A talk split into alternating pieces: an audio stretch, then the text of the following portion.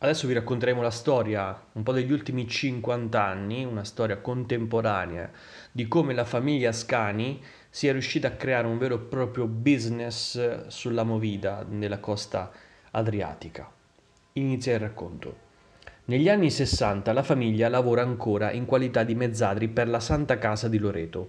Ezio, congedatosi dal servizio militare, fa, va a fare il pasticcere. Silvano aiuta il padre e si occupa di manutenzione. Aldo Ascani invece è ancora piccolo. È di questo periodo la costruzione della più grande struttura alberghiera di Porto Recanati, il Jet Hotel. L'amministratore della Santa Casa pensa di impegnare Ezio e Silvano nella conduzione di questo albergo. Silvano si occupa del ristorante, del bar e delle piscine. Ezio, oltre che pasticcere, fa il DJ nella discoteca dell'albergo. In quegli anni ero piccolo, ma lo ricordo bene. Le nostre coste erano molto frequentate da turismo proveniente dalla Germania, dice il signore che ha fatto l'intervista. Grazie ad una famiglia che d'estate piazzava la tenda sull'area di Casascani, Ezio e Silvano vengono indirizzati all'apprendimento del tedesco. Siamo all'inizio degli anni 70. Un imprenditore veneto, Ennio Penso, proprietario di uno stabile sulla litoranea, propone ai due fratelli di gestire la nuova discoteca invernale che sta nascendo, il Club 22 quello che poi divenne il Lola e che ora è l'attuale Mia Clubbing.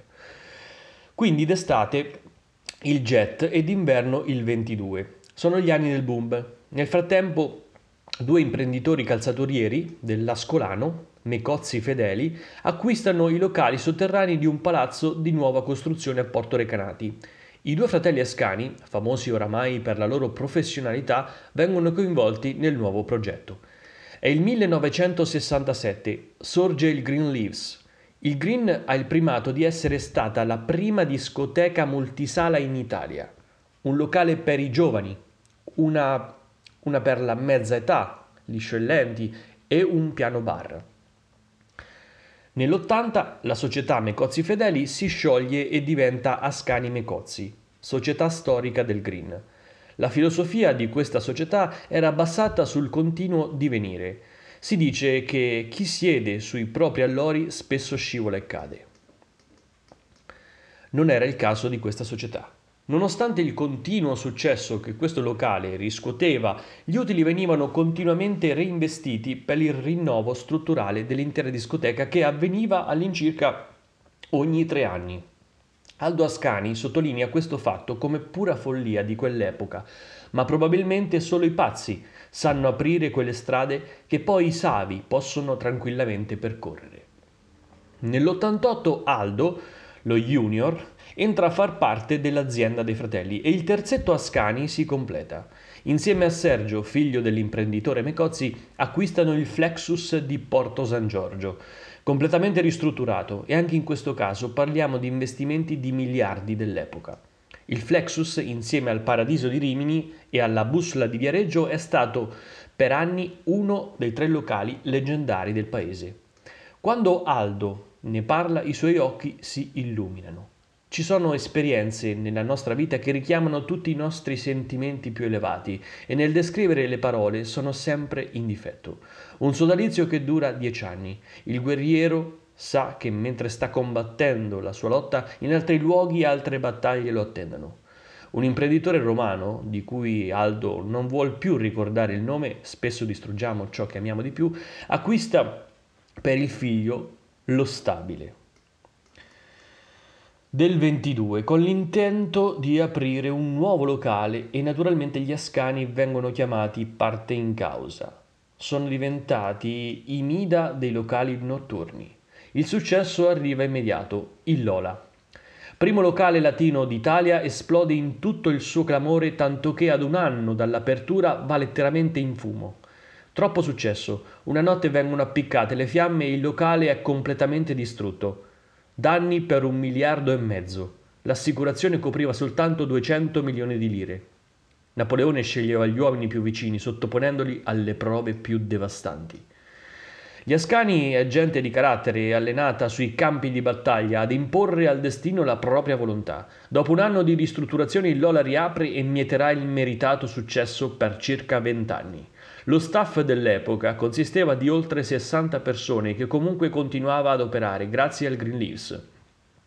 Alla fine degli anni 90 Ezio, Silvano e Aldo cercano una nuova sede estiva che possa sostituire il Green.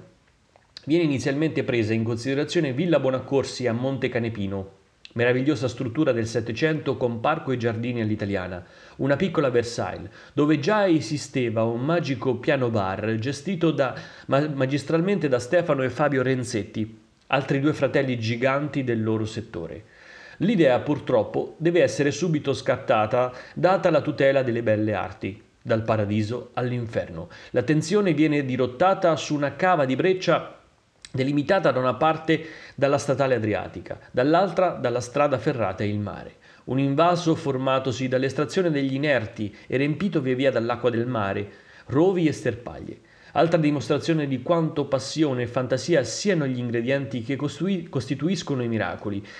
I tre fratelli, il loro architetto e l'architetto delle cinque vele, progettano e realizzano una realtà leonardiana. Dove c'erano 5 metri d'acqua sorge un Eden di 10.000 metri quadri di nome Babalu. È il 22 giugno del 2000. Per l'ennesima volta il successo raggiunge i suoi vertici. Il Babalu riceve immediatamente i riconoscimenti di tutte le testate del settore, premi a non finire, la vetta dell'Olimpo dei locali dell'intrattenimento. Ad integrazione del, della colossale struttura estiva è da poco nata la discoteca invernale che sostituirà il Lola, l'anima.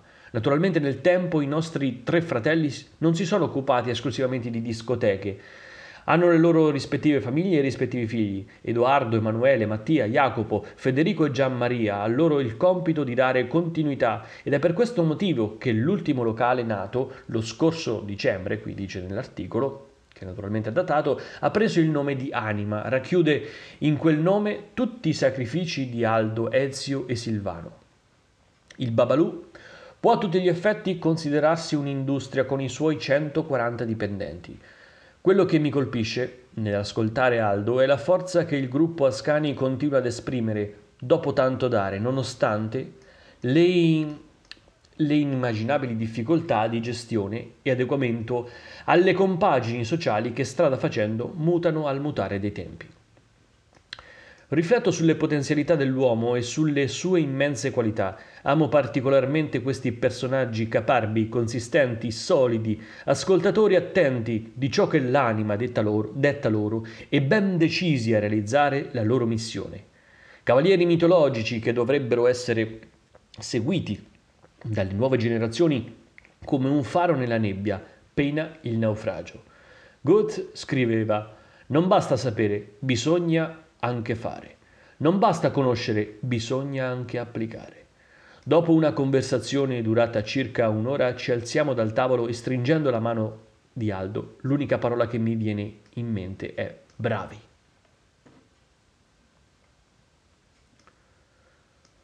Ho un appuntamento per circa le 21.30 al Babalù. Non conosco questo posto. Con il passare degli anni anche le esigenze cambiano e non sono più un assiduo frequentatore di discoteche. Parcheggio la macchina e mi dirigo con i miei amici verso l'ingresso. C'è Giorgio ad aspettarci, uno dei direttori del locale. Già entrando provo un piace- una piacevole impressione. Percorriamo parte della Darsena un camminamento pavimentato da assi di legno che costeggiano il lago, le luci dei lampioni che si riflettono sull'acqua, il fruscio delle palme mosse dalla brezza di mare ed una tranquilla musica di sottofondo mi mettono subito a mio agio. Prima di metterci a tavola, Giorgio mi propone un giro nel locale. È un villaggio, è immenso, giardini, piscine, piste da ballo, bar, ristoranti, palafitte, piattaforme galleggianti, uno sdonarsi continuo di angoli diversi ma completamente, ma complementari, scusate. Beh, chi architettato sapeva cosa stava facendo. Ceniamo conversando e con il passare del tempo arriva sempre più gente, tanti giovani.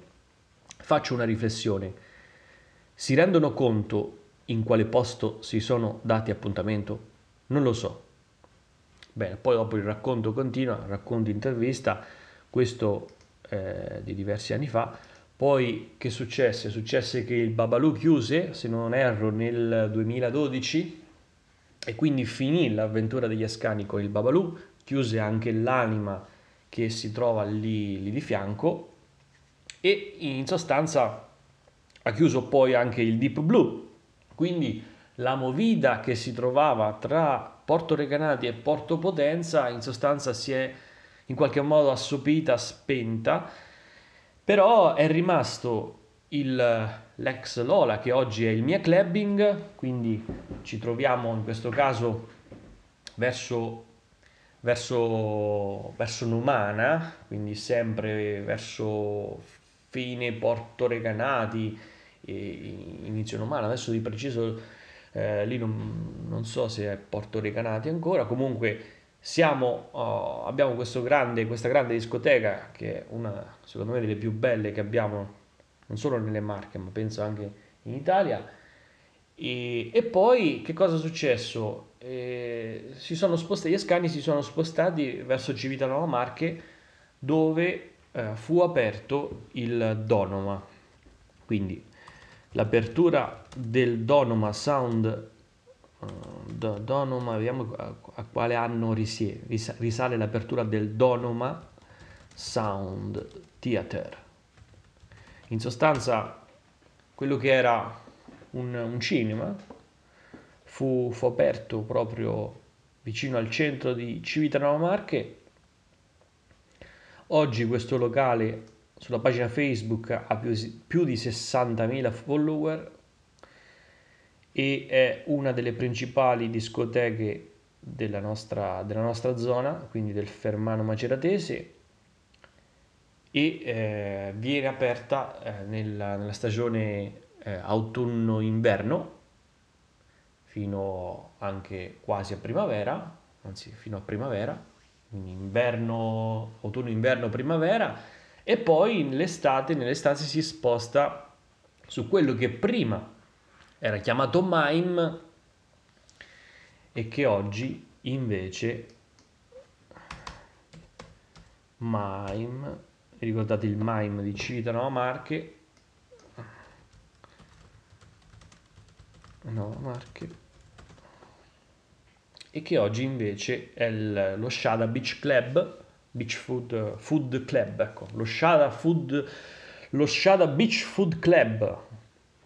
Quindi eh, è stato aperto lo Shada Beach Food Club per la stagione estiva, il Donoma Sound Theater per la stagione invernale, ma quest'anno è stato riaperto, o meglio l'anno scorso, l'anno scorso è stato riaperto anche il Gatto Blu che è diventato Gatto Blu Rewind, quindi eh, gli escani si sono spostati in questo territorio e è stata aperta anche la serra che se, viene sempre gestita dagli Ascani,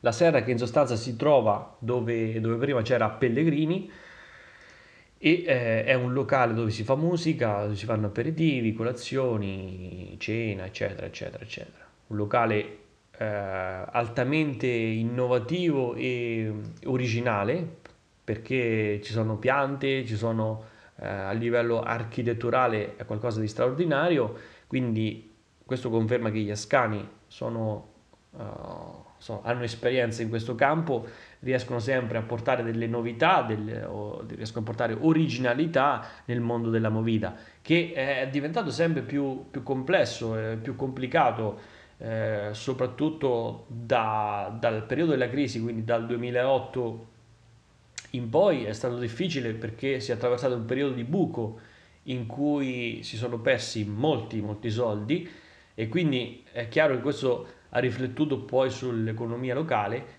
e eh, il principale punto che, che, è stato colpito è proprio quello, è quello che riguarda la movida perché poi se non hai i soldi non, non, naturalmente non li spendi per, per, per, fare le serate. Quindi è chiaro che la movida ha subito un duro colpo e eh, abbiamo visto tutte eh, una serie di chiusure di discoteche dallo Zen Club di Porto San Giorgio, Lacuna Club, eh, il Mae, eh, lo, il Babalù, l'Anima, eh, una serie di chiusure di discoteche che erano eh, parecchio frequentate.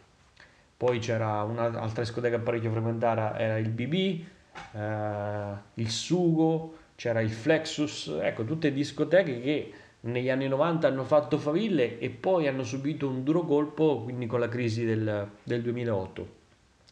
E quindi dal 2008 in poi c'è stato un cambiamento. Il cambiamento eh, ha consistito in, in, ridurre il numero di discoteche e cercare di eh, dare delle, delle, novità che potessero attrarre eh, la, la propria clientela. Abbiamo visto poi come il latinoamericano sia diventato sempre di più un punto fermo per quanto riguarda la movida, quindi il, il latinoamericano chiaramente attira molta, molta, molta, molta gente, eh, attira soprattutto l'attenzione del genere femminile, che è quello in sostanza che è il motore che poi porta le persone, perché se c'è il genere femminile anche, arriva anche il genere maschile invece viceversa non è detto. Ecco quindi che questa è un po' la storia della movida della, della nostra zona. È, è stato veramente interessante, è interessante scoprire la storia di come si è evoluta la movida perché permette di avere dei risvolti eh, interessanti poi sul panorama sociale. Eh, sicuramente questa è una storia che andrebbe approfondita con i diretti interessati, quindi con la famiglia Scani, proprio per, per cercare di capire eh, un po' la loro storia perché penso sia una, una storia veramente interessante, veramente interessante perché sono riusciti a mantenere in tutti questi anni dei, dei successi, ma anche delle dure, dure sconfitte che però li ha temperati e li ha resi magari più consapevoli di quello che è il mondo della movida lungo la costa, lungo la costa adriatica. Bene, questo era un breve excursus sulle discoteche, le discoteche che hanno fatto faville e poi hanno subito un arresto e poi piano piano hanno iniziato a, a ripopolarsi e, e ci vediamo al prossimo podcast.